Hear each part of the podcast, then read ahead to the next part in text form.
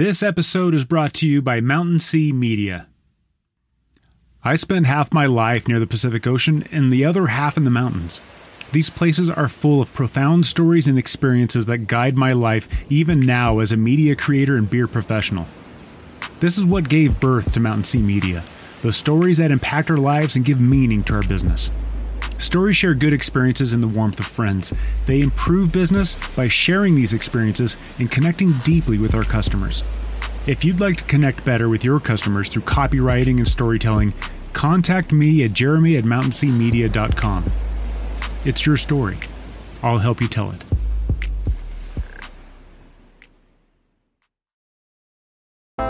Welcome to episode 55 of Good Beer Matters. What those styles do is they can provide kind of a basis for people to determine what they like and what they don't like.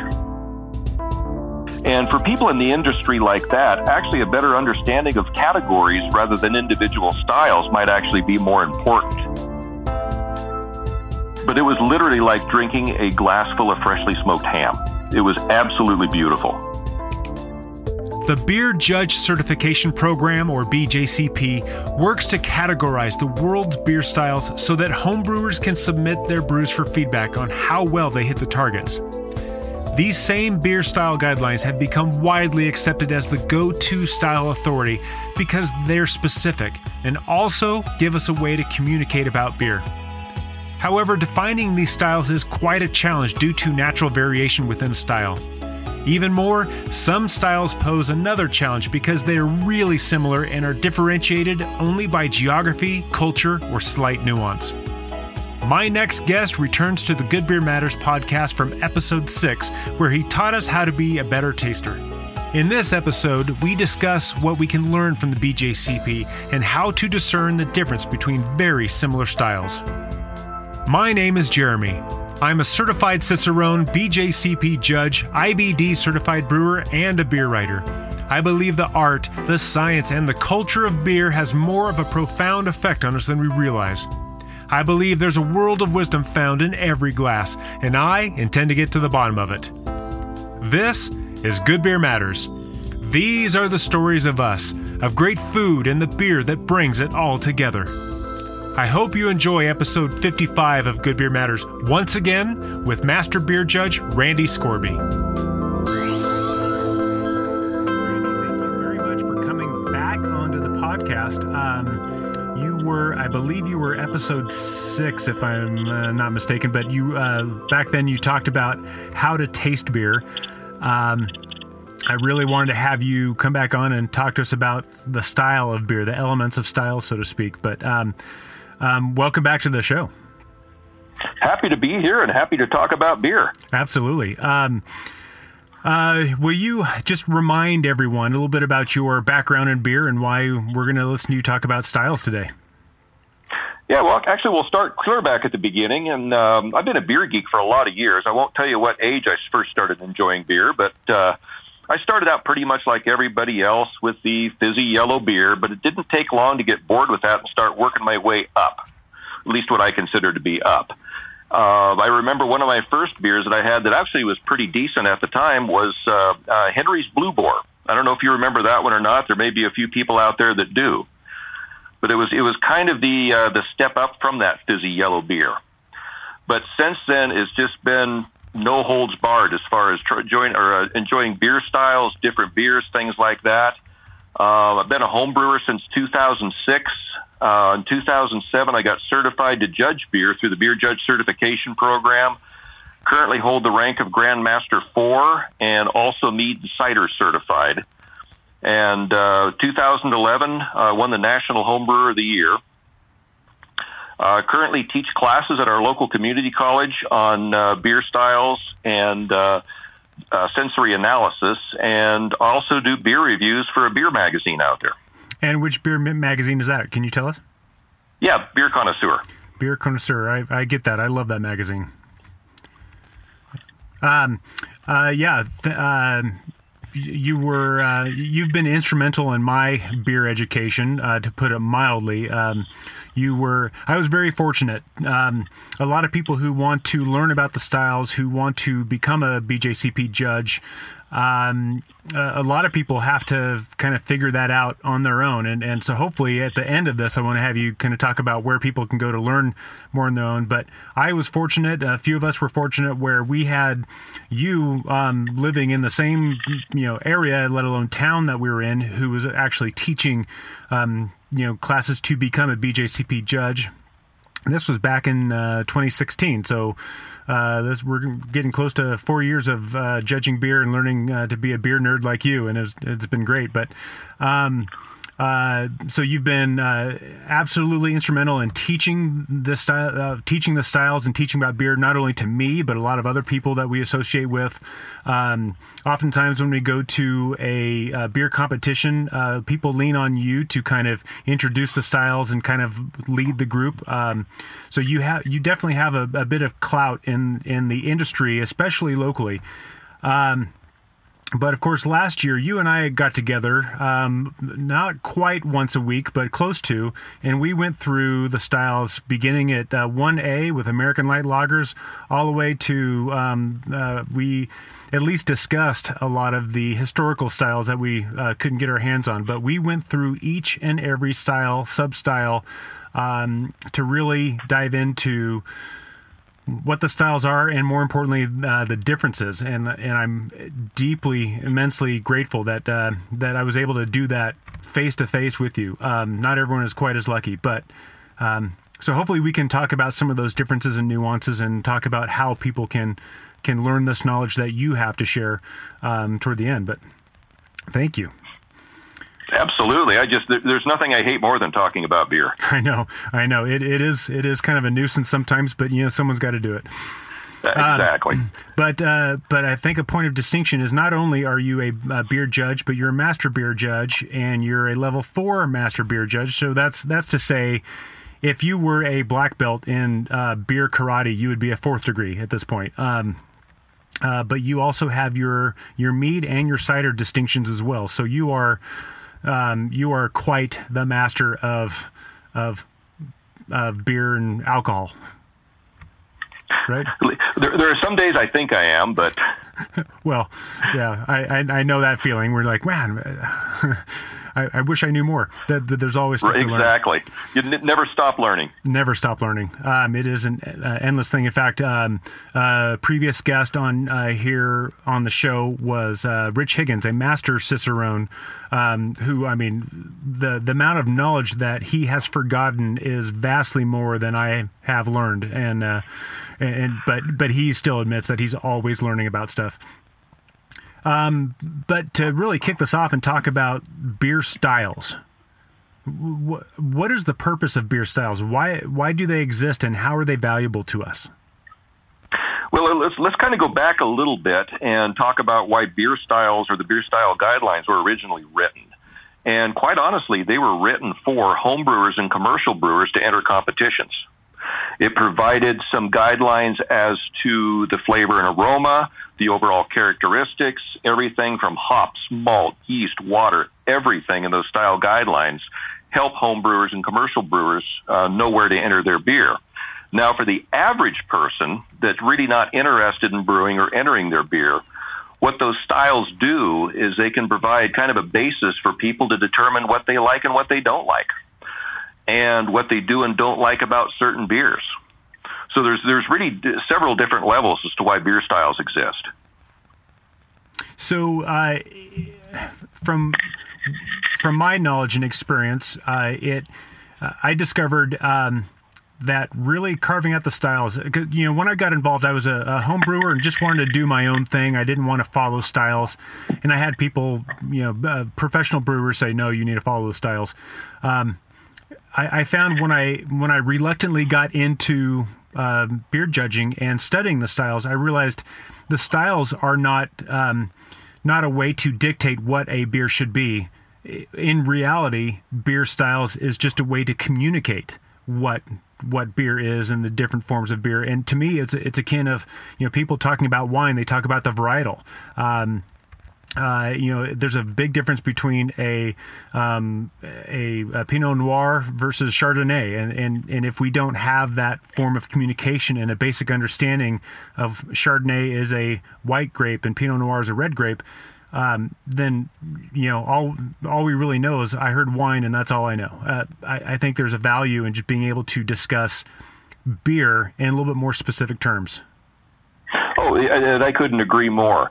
Um, and and what you'll find with most of these uh, beer styles is there's pretty wide wide range of where characteristics can land.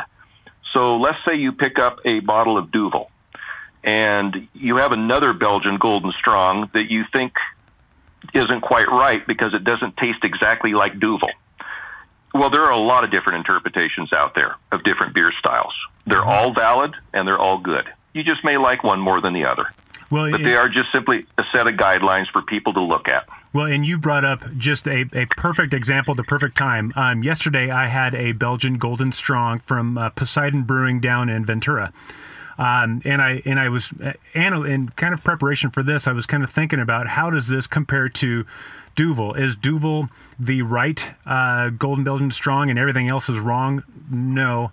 The way that I think about it is we use uh, in this instance uh, for Belgian Golden Strong as uh, if if uh, if the style were kind of like a um, kind of like a uh, like playing darts. I mean, you have a bunch of stuff that yeah, it kind of fits the style somewhat, but you know, the Duvel is a bullseye of what the style represents.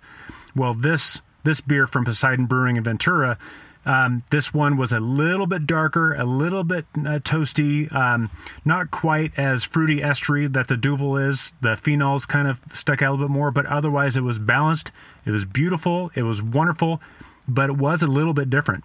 And it wasn't wrong. It was just if Duvel represents the center of that bullseye, then this beer was one of the outer rings that kind of circles around it.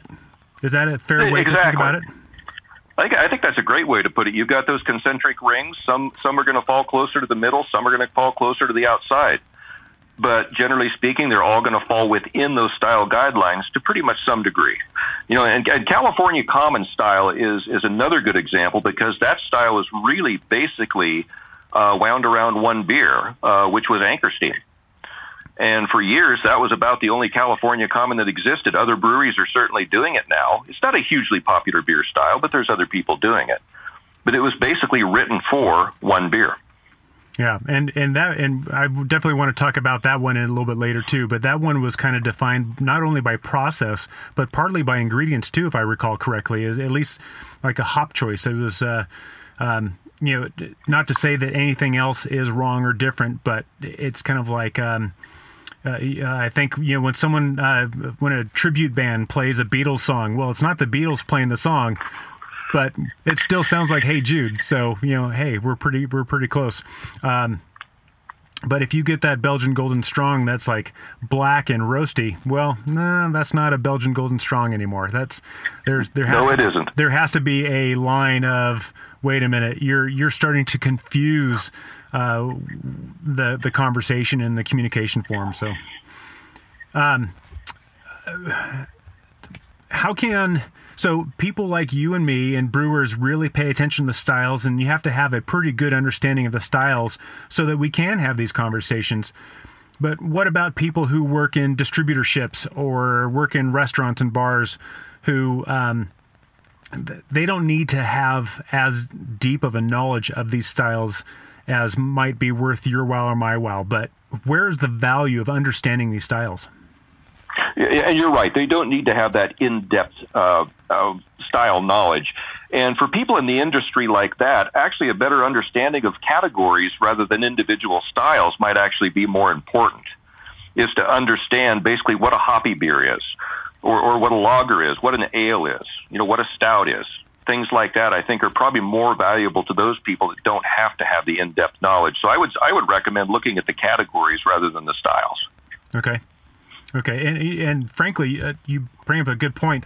I find personal value in having a general understanding of British styles versus German styles versus Belgian styles versus beer from Ireland or Scotland or you know uh, beers native to the U.S., which there's only a couple, but um, but having a having a regional uh, understanding of uh, beer as well is that is that but even though that's not in the current BJC uh, BJCP guidelines per se, um, is that still a valuable way to kind of separate out the beers?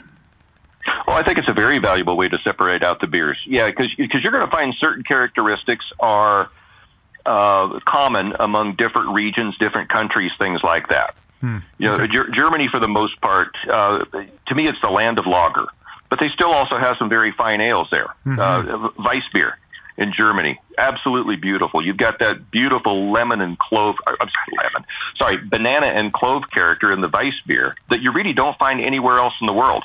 Mm. so you find some of those regional characteristics like that.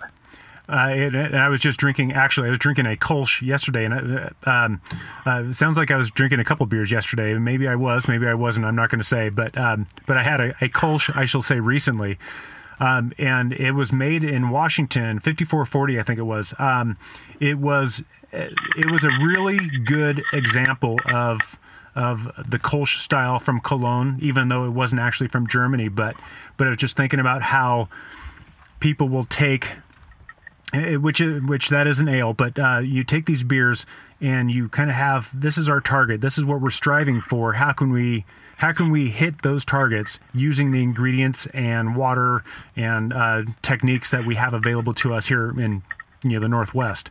I think that is an um, a great way to think about it too. As far as I want a I, I want to go travel somewhere, um, but without having to pay the airfare. But we can do it through our taste buds by recreating that. Exactly. Yes. Yeah. And, I, and that's what I do a lot. I, I brew a lot of international styles. In fact, quite mm-hmm. honestly, I brew very few American style beers.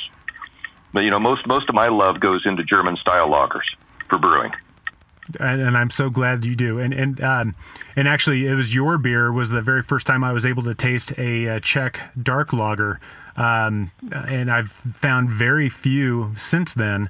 Um, and most of them have been uh, oxidized because they've actually come from the Czech Republic. I, I did find one down in um, California, uh, a Czech dark lager that was just, as you would say, it was just gorgeous. It was perfect. Um, uh, but then again, it's just kind of like uh, understanding these styles and what's different. So, um, um, before actually before we get into those, uh, I don't want to get too far off track. Uh, the BJCP beer styles. Um, uh, how how often are those amended and, and updated? In, in reality, they're amended as necessary, but you can probably count on every seven to nine years in that range that they will be amended. And usually the reason is is because beer styles come and go.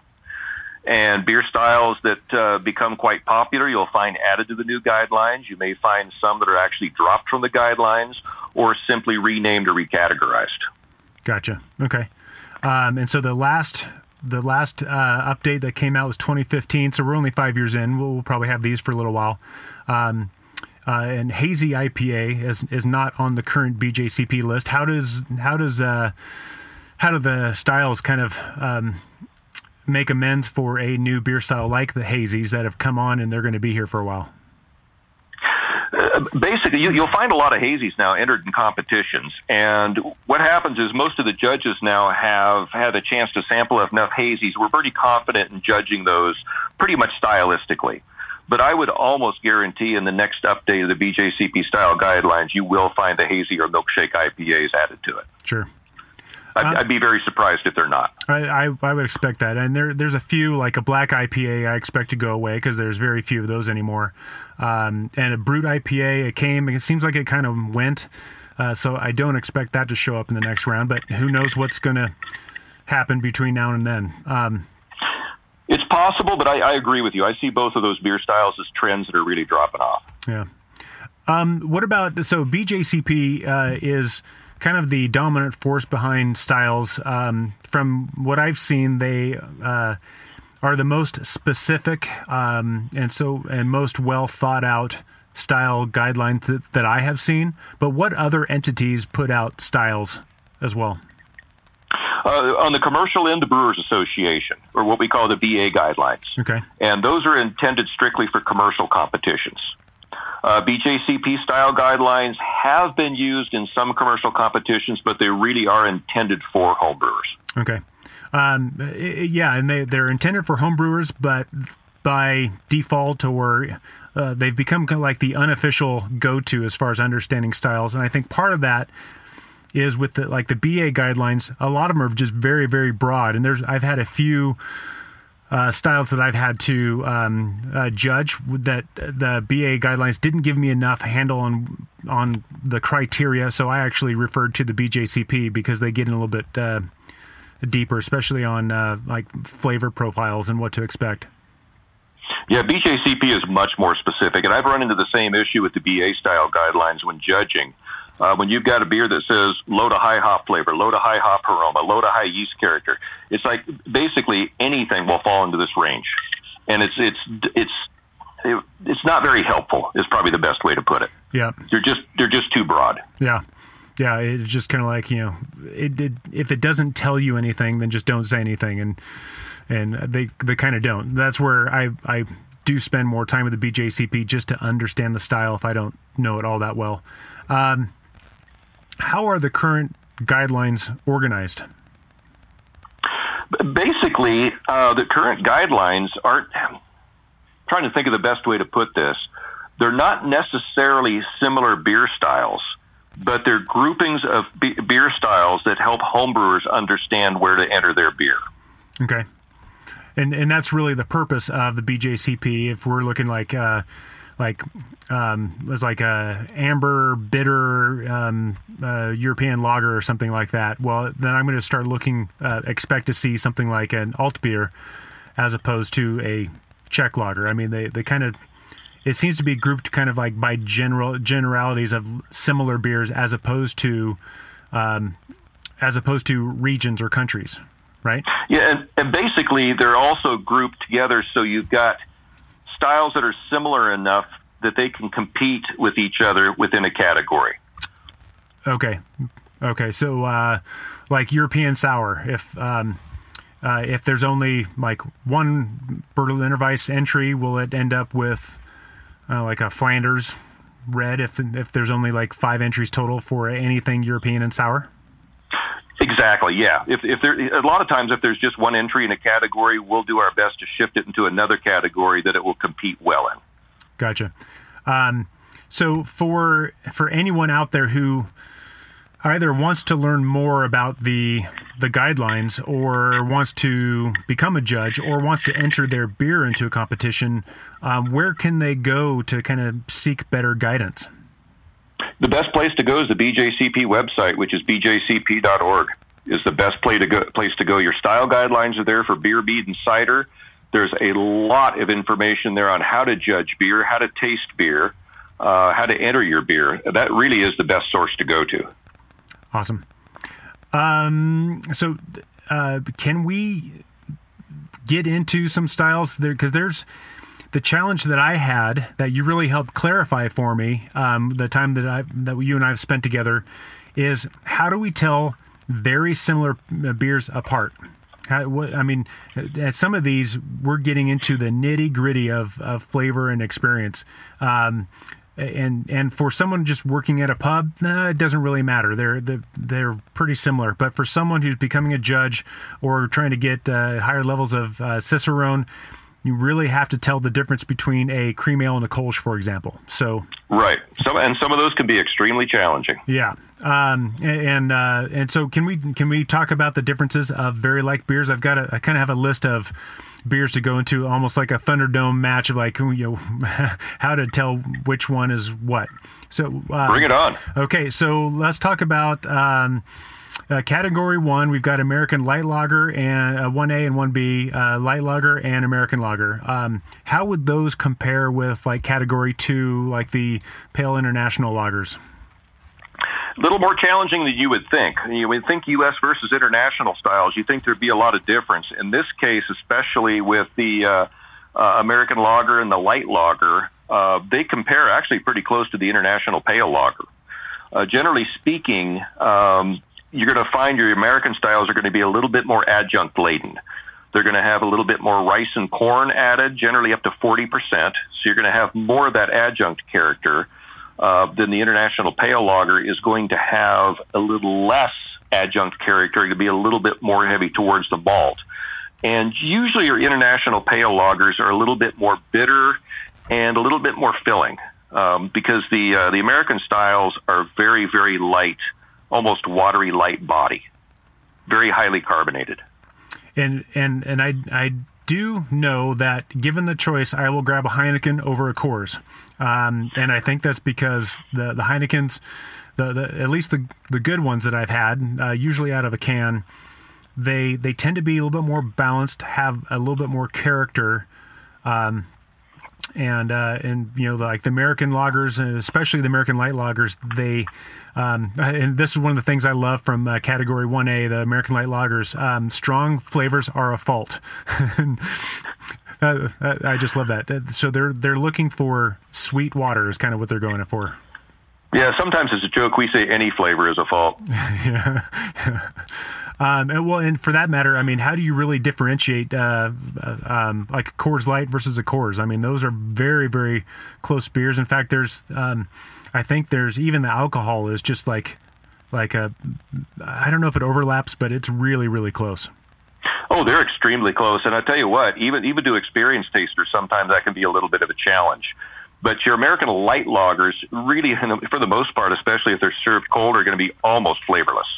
It's just a lot of fizzy water. Uh, when you get into your your your American lager, a little bit of a step up. Your, your flavor characteristics rise slightly. Your aroma rises slightly. Alcohol can rise slightly. Um, but you have very, very subtle differences between those two. But I, it, from from what I learned spending time with you is, I don't know that I would pick one or the other out of a crowd unless they were side by side. I think exactly. I think having that juxtaposition, having those side by side tasting, is what helped me learn the difference. But if they were by itself, I don't know that I could tell. Yeah, if you want to learn the difference between these styles, side by side comparisons are an absolute must. Yeah, and in fact, I still remember that one night where we got. Um, a Bud Light, a Coors Light, a Bud, a Coors, um, and then we went on to category two and we pulled out um, a Heineken, uh, I think we had a Corona um, and something else I don't recall. And and we and I remember we let them sit on the table for a while, so they went from cold to actually room temperature to kind of warm, and just seeing how those changes um, occurred just within the same beer. Um, but then just seeing how how they changed across the panel, how how the lights compared to their um, non-light versions and how the Americans uh, compared to the uh, international lagers. That was a a very eye-opening experience for me. Oh, very much so. And I, I won't I won't name the brewery, but uh, several years ago we did a taste test um, with an American light lager. One had been uh, found about 10 years ago and sitting on top of a person's fridge. so we decided to grab a fresh can and we chilled them both down drank them side by side. When they were cold, there was absolutely no difference. And so one one can sat out in uh, warm room temperature for ten years, mm-hmm. and there was no difference until they warmed up. Until they warmed up. And then the one that was ten years old, I, I, I don't know. Have you ever smelled cheap motel soap? yeah. Yes. That's exactly what it smelled and tasted like after oh, it warmed goodness. up. Oh my goodness. Um, which is why you never look for a girlfriend in a dark room, right? or a cheap motel. Or a cheap motel, yes. Um, uh, yeah. So uh, okay, let's move. Let's move on from there. Um, so let's stay with lagers though. So now we've got um, lagers, we've got uh, pilsners, cream ales, Kolsch, blonde ales. Um, by my training, courtesy of you, uh, there's there's kind of a bit of a continuum on some of these beers. But I mean, how do you differentiate between um, you know lagers, pilsners, and cream ales, kolsches, and blondes? I mean, what's the difference? Well, basically, what it comes down to is the difference between lagers and ales. Your, your pilsner, pilsner technically is a lager. Lagers are bottom fermented beers that, generally speaking, although there are exceptions, are going to have very clean fermentation character, which means there's going to be no esters, no phenols, nothing that's going to compete with the malt and hop character. Then, when you start getting into the cream ales, your blondes, your kolsches, which traditionally, until the new guidelines came out, were, were thought of as hybrid beers. Those are ales. You're going to find some ester character to some degree, generally speaking, in all three of those styles. So that's kind of the difference between those is clean fermentation versus esters developing uh, at your little bit higher temperatures. In the way that I think about it, especially when reviewing the the BJCP guidelines, is you have lagers and pilsners that have a very clean uh, fermentation profile, meaning no esters. Um, it's just the flavor of the uh, malt and the hops.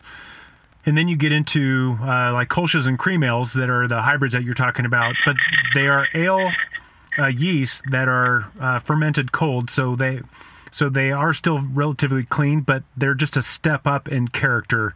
Um, and then you, and then you get into the blonde ales, which is yet another step in character and esters and, and, and flavor. Is is that is that a good way to think about it?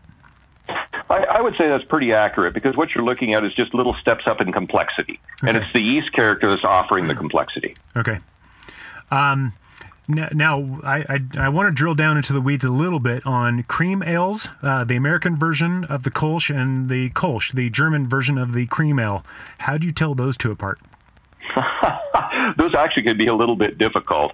Uh, what you're going to find, generally speaking, with a Kolsch, in fact, I was in Cologne back in November, if I remember right, November last year, and had an opportunity to go to Früh and drank more Kolsch's than I probably should there. but what I found with the Kolsch, they're very, very highly attenuated beers, very crisp, very dry. Uh, where you'll find the cream ale and the blonde ale not quite as highly attenuated. They're not quite as crisp. They can be, but generally speaking, not. Uh, you're going to find a little bit more ester character also in the cream ale and blonde ale than you will in the Kolsch. Kolsch is pretty much a very hop forward beer. Gotcha. Gotcha. Um, and one of the things I remember you, and maybe it does not apply to the Kolsch versus the cream ale, but um, one of the things you taught me in in in similar beers between Germany and um, and American versions is um, German beers, generally speaking, at least, have a a little bit more depth of richness and malt flavor. And the um, analogy that occurred to me at that time when I when I was learning this from you was that if uh, it's very subtle, but it's almost as if a if you were uh, running your hands along just a very fine, smooth silk versus a smooth nylon, and and it just kind of using that as an analogy of just that rich, smooth malt character out of a German beers would be the silk, and the slightly grainier versions of American beers would be more like the nylon. Um, is that is that true, or am I completely way off on this? No, I think that's actually a, a, quite a good analogy, and, and and as far as the silk goes, I would probably include the Czech Czech uh, lagers in that also. Yeah, and and and just from a process standpoint, how were they ob- obtaining this level of richness in texture and flavor?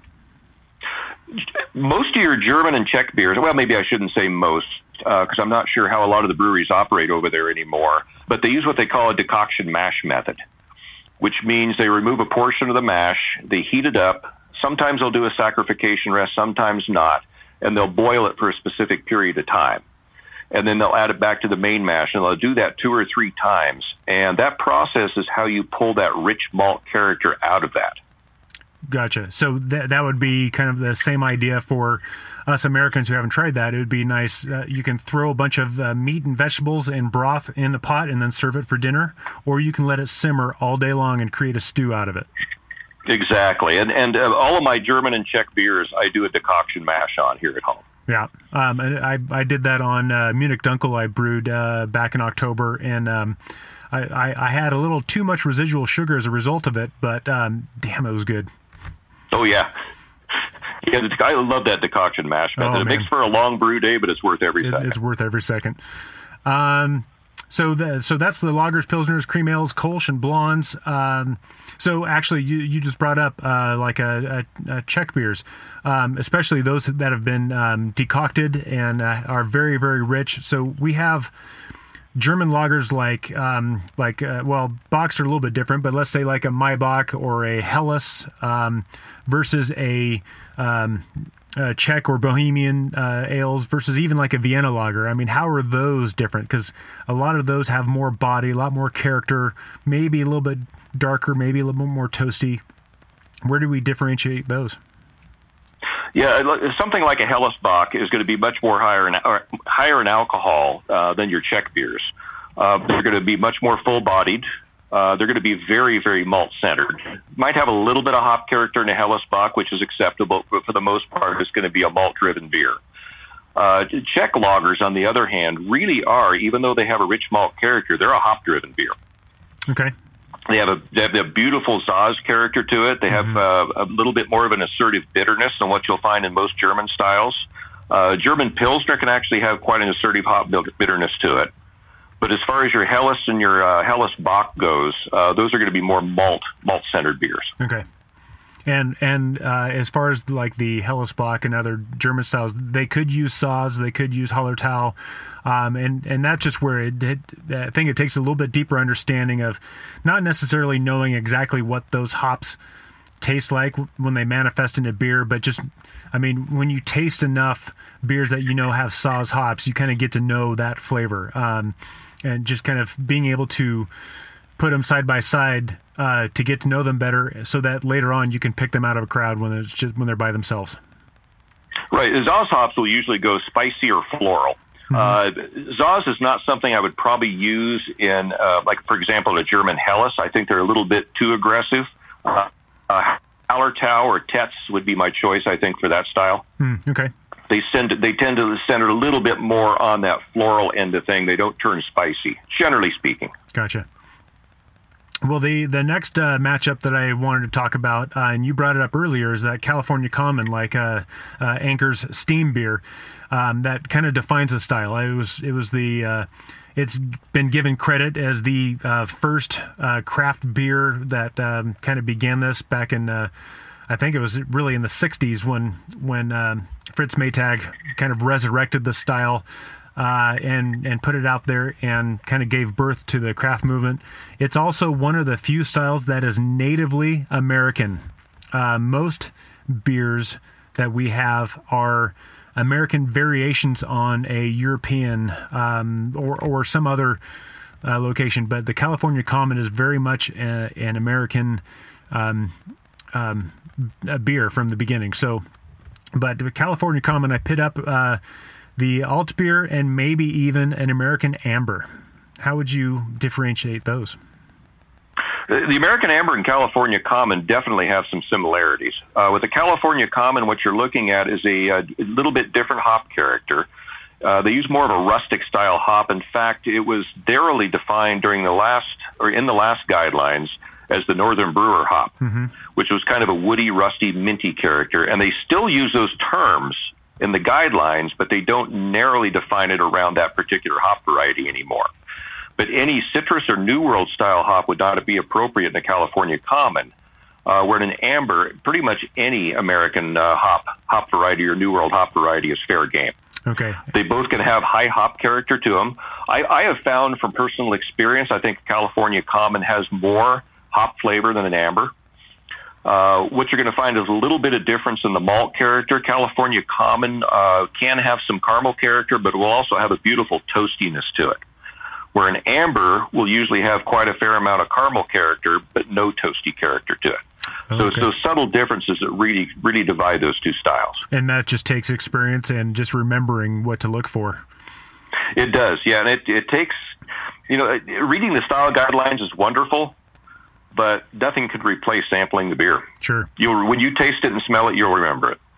Well, an American Amber is a true ale, whereas a California Common is one of those hybrid beers we talked about, uh, ale yeast and cool conditions.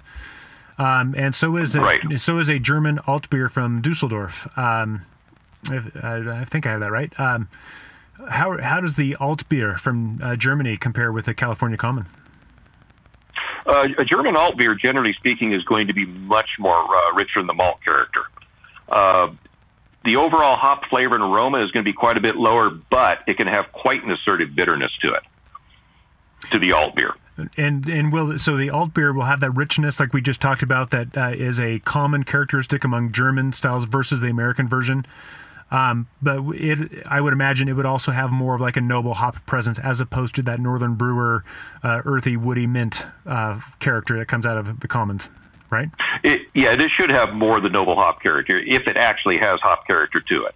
And in uh, the alt beer, also a lot of times the yeast character is aged out of it, so it may truly come across as a lager because the esters may be aged out.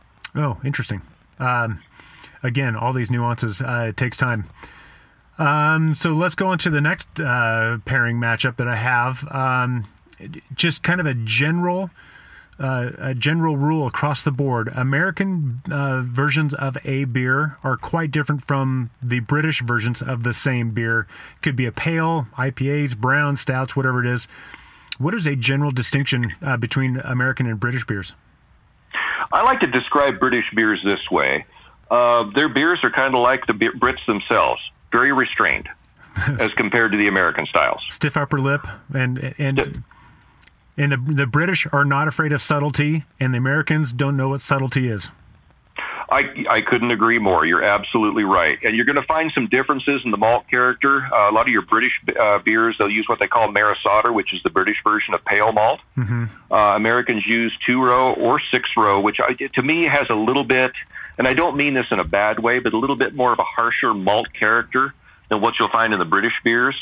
Um, American beers will also tend to use those big citrus hops whereas the British beer, more of a continental style hop, your earthy herbal hop character to it. Um, I, I won't say it doesn't slap you upside the head because some of the British styles can a little bit. Your strong bitter and the IPA can, but it's just a whole different style of it. Yeah. And I do, I do have. Maybe it's uh, because I'm half British, but I love the the flavor that a lot of uh, English hops manifest as far as like Riverstone, a little bit of earth, and and and sometimes I get a little bit of uh, like a sweet uh, marmalade kind of flavor out of it too, and I just love that as opposed to poking me in the eyeballs with uh, pine sap and and grapefruit rind. Oh, absolutely, and, and it's really funny because over there, alcohol content in those beers are actually quite low and they consider anything in the five percent, five to six percent range to be fairly strong. So if you walk in and have one for lunch that's about five and a half, six percent, they kind of look at you sideways a little bit. oh, those bloody Yanks. That's right. um, well, kind of, let's let's kind of keep going with. Well, no, a little bit different, but um, uh, the the next pair up would be like a barley wine. Um, you know, the the difference between American and British. I think we covered that. It's still very, I think, appropriate. Um, American's definitely going to be a lot uh, have a lot more hop bitterness, uh, but just a different hop flavor too, um, as well as malt. But um, but let's talk specifically about just a barley wine versus an old ale. Uh, these are beers that overlap quite a bit, especially in strength, uh, flavor profile, but there are some subtle differences to be able to uh, spot one uh, from the other. And really, the best comparison to make here is with the British barley wine, because an old ale and an American barley wine, for the most part, are really not going to be horribly similar. Uh, the American barley wine is much more hop centered than the uh, than the British style barley wine. But the old ales, um, at the lower strength, there are some significant different. I shouldn't say significant. There are some differences. But when you start to get above that seven percent range, there isn't a whole lot of difference between the old ale and the, and the uh, English barley wine. But what you will find generally is the barley wine will have a much more mature character or depth of malt character to it than the old ale. Old ale will actually have a little bit more barrel character, uh, which can include lactic, uh, Brettanomyces, uh, a vinous character. So and a lot of people don't know that old ale can have a little bit of Brett to it. So it can get a little bit funky, maybe a little bit musty, um, um, but the but even barley wines can be barrel aged and aged for quite a long time. Can't they get those same flavors like old ales do? Um, they can if the sanitation isn't done right or if the barrel wasn't properly prepared.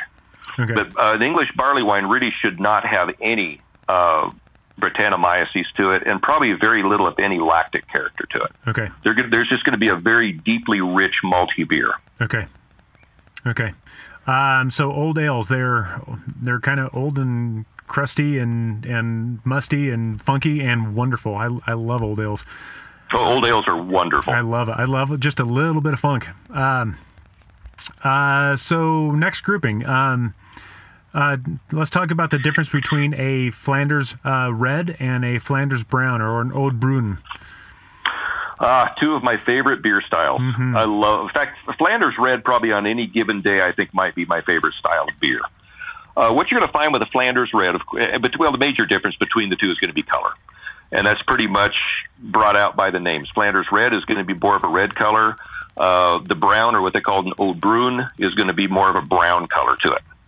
Uh, Flanders Red, what you're going to find is you're going to find more of a yeast ester profile and a little. It can be more acetic uh, than an old Bruin, where you're going to find the ester character in an old Bruin is more malt driven rather than yeast driven. Uh, and uh, and I I do know that that uh, the browns are more malty, uh, but I have had some reds that have been more sour, and browns that have been more like vinegary, almost like a balsamic vinegary. Is is that is that accurate, or is that just the circumstance of the beer that I had? I think it's a circumstance. I think if you find that it starts to reach that big balsamic character, that's that's a fault. Uh, really, an old Bruin shouldn't have a lot of, if any, noticeable acetic character to it. Where a Flanders Red can have a small amount, okay. but when that acetic or vinegar character starts to take over, you have a fault in that beer. Sure, and and these were a little bit more subtle. These these were um, this did not turn to vinegar yet, but there were some flavors reminiscent of of a, of a good balsamic vinegar. But um, um, but uh, for me, the Flanders Red, Flanders Brown tend to. I think I can pull those um, out by themselves without having to put them side by side. Especially just by looking at them, you can get a pretty good idea of what to expect. And, and I think uh, by looking at them, yes. And I think if you actually closed your eyes and tried them, you could probably tell them apart just based on depth of malt character with yeah. the uh, Oud Bruin. Yeah, especially with the Oud Bruin, I, I tend to get a lot more with the, a lot of the samples that I've had. I, I tend to get a lot more uh, just complex, dark, dried fruits, and, and to me, that's a big tip off if I haven't guessed it by the color. Yeah, exactly. Yes. Yeah, when you get that dark dried fruit, you're looking at the Oud Bruin, and Those are malt derived esters. Gotcha. Um, so another beer style that is really, really hard to pick apart: um, the Bière de Garde from France and a Belgian saison. Um, oh course, yeah, and of course they share borders. Um, there's subtle differences. I've I've read uh, um, the farmhouse ales, and and I mean these are these are just subtle differences that are more based on um, regional uh, cultural differences. But uh, how how would you describe these two? basically a Bière de Garde is going to be more toward rich malt character than a saison. Saison you're going to find is going to be more estery and uh, uh, phenol driven. Your your spicy Belgian yeast character is going to come out far more in a saison. Um, the thing I really like about the Bière de Garde is if they're done properly. Uh, one of my favorites was Jenlain. Hmm. And that thing smelled and tasted like it had been sitting in a cellar for 50 years. It just had a beautiful, musty cellar character to it that you really shouldn't find in a saison. But you're going to find, for the most part, your saisons will exhibit more Belgian yeast character than the Bière de Garde will. And to me, I have not tasted a lot of Bière de Gardes, um, and I am I am aware that they are tend to be more malty in comparison. But isn't that like looking at a pair of twins and saying, well, you can tell the difference be- because one has slightly longer hair? Uh, a little bit. Uh, in a saison, you're going to have some some pleasant malt character come out of a saison, but it's going to be a little bit more deeper and richer in a, in a Bière de Garde. Okay. And and I think you said in, in a saison, uh, it will tend to have more yeast phenolic character than a de Garde. In, it will, yes. In in relation to the rest of the flavors. Right. Um, and is is that well? I guess farmhouse beer is just too broad of a topic. I mean, that could that could be anything. So we we may as well skip that. Um, um, I've got a I've got another podcast where we will dive into farmhouse beer specifically. Anyway, but um, so uh, let's talk about um, you one of one of my faves, and you brought it up already. Uh, we kind of talked about it. Was the Belgian Golden Strong? The uh, Duvel Moortgat is the is the bullseye of the style. Um, uh, but that is kind of close to a Belgian triple. Um, and and you really helped me understand the difference between these two styles. Uh, I think you, when you said that the Golden Strong was more uh, ester driven, the Belgian Triple is more yeast driven. But what does that mean? And to put it this way, is kind of similar as being kind. They're extremely similar. Uh, what you're going to find with a Belgian Golden Strong is it might be a little bit paler in color, a little bit lighter body, more crisp and dry. And we, you, you just talked about yeast character. What you'll find with the Golden Strong is it favors a yeast that usually will push out more ester character, where a triple fails, favors a yeast that's going to push out more spicy phenol character. And that's really the biggest difference between the two is the yeast character on them. And they can be a little bit difficult to pull out because the triple is going to have some ester character. The Belgian Golden Strong is going to have some phenol character. But the balance should tip for both of those.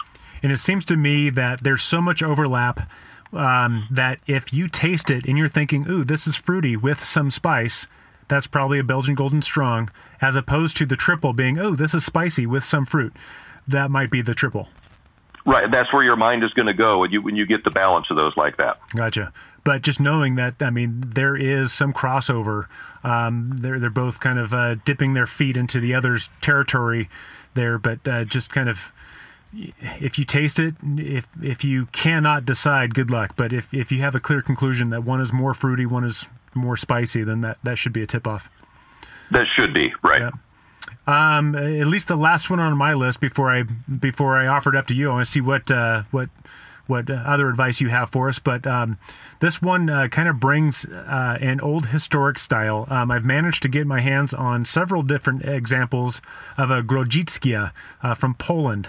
It is um, a smoke uh, an oak smoked uh, beer lager that is absolutely fantastic. Um, versus a Rauch beer uh, what are the differences really between these two beers? Basically, your Grodziskie is going to be more of a. Um, I'm trying to think of the best way to put this. Uh, more of a one-dimensional smoke character because it uses oak oak smoked wheat malt. Okay. Whereas the Rauch beer is going to use beechwood smoked Vienna malt. And what what it'll push out in that beer is it almost be ham-like uh, bacon. You'll get some beautiful meaty character out of that. Whereas the Grodziskie should not have any of those characteristics to it. You should just get some beautiful oak smoked out of that. And the Rauch beer is, for the most part, a smoked Märzen. Okay. Where the other is more of just of a wheat beer. And I think the best example of a Grodziskie that I've had was a, a brewery uh, near the Austin airport in Texas, uh, Live Oak. And it was beautiful. And I, I remember thinking at the time, this would go great with barbecue. Whereas all the, and pardon my uh, mispronunciation, the Rauch beers, uh, to me, the ones that I've had, I'm thinking I'm drinking a barbecue. Oh, absolutely. And that's how I feel sometimes. When I was in Bamberg back in November, um, I had the chance to sample some Schlenkerla, no, with, yeah. along with a along with a Bamberg onion, which is highly recommended. but it was literally like drinking a glass full of freshly smoked ham. It was absolutely beautiful. I could have sat there all day. That, and I've heard you uh, talk about that uh, beer and that experience a number of times. And I'm not a huge fan of onions, but the second I step foot in Bamberg, that's I'm going to go try that. Oh, it's an even if you hate onions, it's an absolute must. Um, are there any other beer styles that that uh, I didn't have on my list that you think would be worth uh, noting?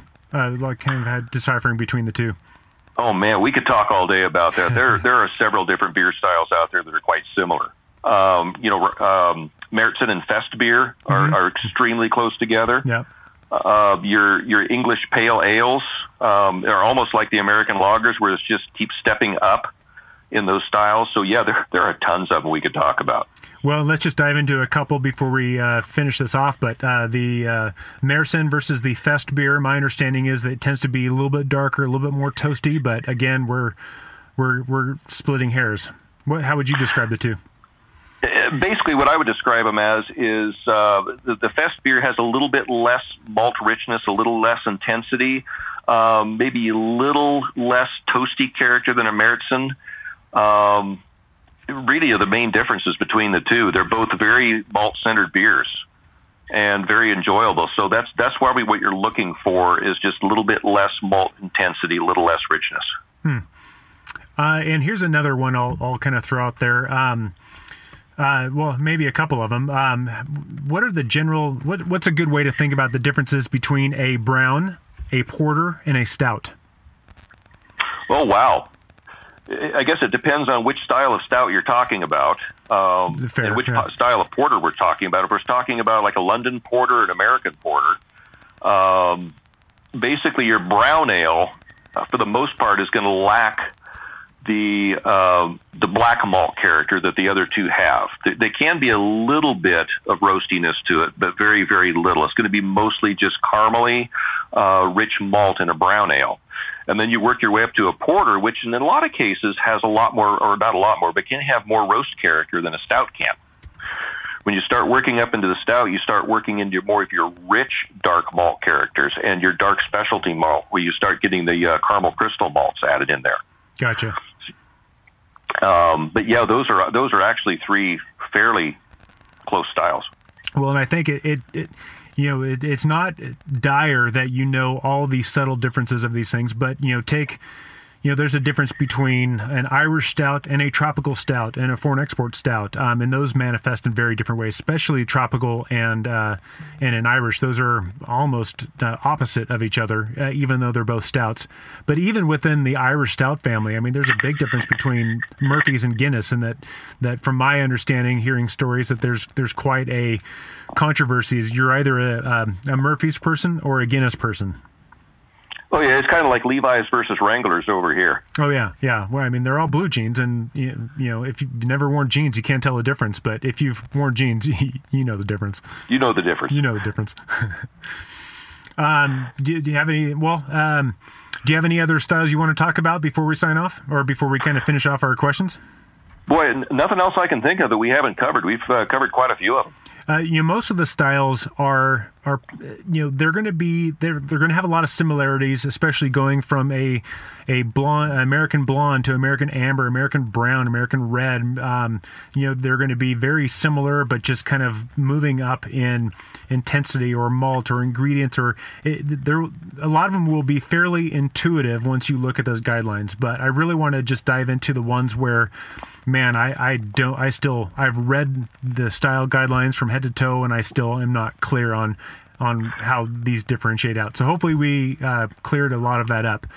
Um, but to finish this off, uh, you know, Randy, I've asked you these questions before. Uh, it'd be interesting to see if you have different answers this time around.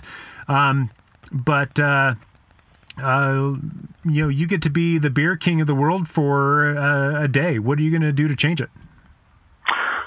Oh wow! I, th- I think education is a big thing. Is getting education to people out there on beer. What is beer all about? Because I have some friends that actually hate the stuff, and they really don't know what beer is because they've really never tried it. So, I, in my opinion, yeah, I think education is king. That's how I would change things: is better education in the uh, in the beer world. Oh, that, that I totally agree with that. Um, uh, and if you get to choose your last meal and your last beer before you depart this earth, what would you choose this time around? Oh boy. Last beer, I would probably have to go with West Westvleteren 12 or maybe and uh, Cantillon Mamouche hmm. would be my two top choices. Two very, very different beer styles, but two of my absolute favorites. Th- Cantillon Mamouche is an elderflower lambic, and if you've never had it, it will bring tears to your eyes. Oh wow, I've never had it. Um, and I think last time around you you mentioned Westvleteren 12, so uh, at least you're being consistent. what would what would you eat with that? Ah. Generally, I would have some. I would have seafood. I'm not sure which I would pick, but it would definitely be seafood. Hmm because pretty much anything from the ocean is my absolute favorite, having grown up on the coast. Uh, so, and then just a little sub question is, uh, you get to have this last beer, though, this last meal. Where would you want to have it? Anywhere in Belgium. I thought you might say that. Um, you have a lot of experience with beer and educating other people, and and you've tr- have literally. We didn't really talk about this very much, but you have traveled the world a few times over uh, and and specifically going on on beer travel and tasting the food along with these beers. Um, so, given all that, in in your opinion, Randy, why does good beer matter? I think good beer matters because it brings people together. And I'll give you an example, and, and this really especially applies in Germany. You walk into a beer hall in Germany, you've got these great big long tables. You don't have little individual tables sitting everywhere. And you sit down, you may have somebody else come in and sit with you. That happens several times to us. Is we would have locals come in and we would sit and talk for maybe an hour or two had no idea who these people were, but but once we had beer in common, we pretty much had everything in common, and we just sat and talked. That's fantastic. Yeah, uh, it really is, and that's why I highly recommend travel. Get out. Uh, yeah, and of course we are recording this during the global pandemic, where no one can even get out of their house per se. But there will come a time when life moves on and we go back to a, a new version of what normal is, but that will definitely include traveling and uh, maybe some more mindful precautions. But nonetheless, don't forget there's a huge world out there. I think this. Uh, this uh, interesting situation we're all finding ourselves in uh, kind of speaks to we are much uh, uh, directly connected than we realized. Um, and so when this is when this crazy pandemic is all over, let's get back out there and realize how we're being how we're connected in a more positive way. Oh, absolutely. In fact, uh, I just got back from a two month trip in Europe late last year and visited 10 countries and had the pleasure of trying beer in all of them. And it was a real joy. And you have the pictures to prove it. I have the pictures to prove it.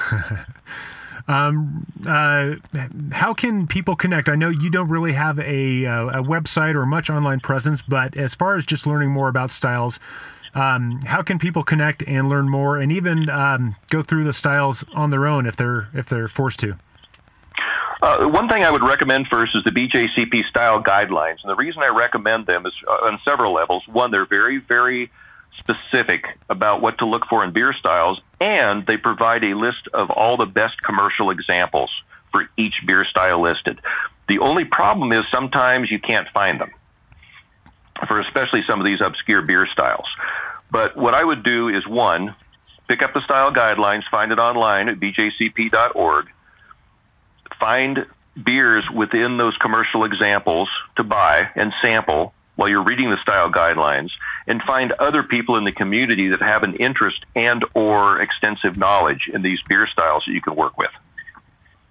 And, and a good place to find those people who are interested would be a homebrew club, um, or even just make an event out of it and have people over to your house. I mean, I, have been able to sit down with people like you and discuss beer, um, but you're not always in my house. So there are times when I will sit my wife down who indulges me. Um, uh, but I'll, you know, like I pulled out that Belgian Golden Strong just the other day, and and we talked about it, and uh, and talked about how it's different from the Duvel that we had in, in Spain a few years ago, and um, it's just kind of having having the ability to talk through that. And I cannot reiterate enough: don't just pick one beer and just taste that beer grab two of a similar style, different beers but um, similar style, or different brands but similar style, and then look at the guidelines and just compare them uh, off of each other. That is profound. Oh, it's, it's hugely valuable. It's like I've always said, reading the style guidelines is great. You can't, can't, can't replace drinking beer. Yeah, absolutely. Um, any final words of wisdom, Randy? Uh, probably the best thing I could tell people is get out there and educate yourselves on beer styles learn as much as you possibly can, sample as much as you possibly can, and understand the differences. Yeah, absolutely. Thank you so much for coming back onto this podcast and sharing your absolute wealth of knowledge. It was my pleasure. Thank you for having me again. My, my pleasure. Take care. You too. Beer styles exist to help us communicate about beer with specificity. They also provide us clear targets to shoot for when brewing. While a basic understanding of the styles is mandatory in the beer industry, a more advanced appreciation will give us authority and help us do our jobs more effectively. Join us in the next episode where we talk to an advanced Cicerone and beer educator, except this time we discuss beer's close cousin from the East. Good Beer Matters is a show about great beer, great friends, and the experiences we create together. but it's also about better appreciation of the beer you enjoy. I believe better education leads to better enjoyment, so if you're a beer and food professional or even a beer enthusiast, then please subscribe to Good Beer Matters and visit me at goodbeermatters.net. After that, grab a beer, hang out with friends, and let the world open up. Thank you for listening. Cheers.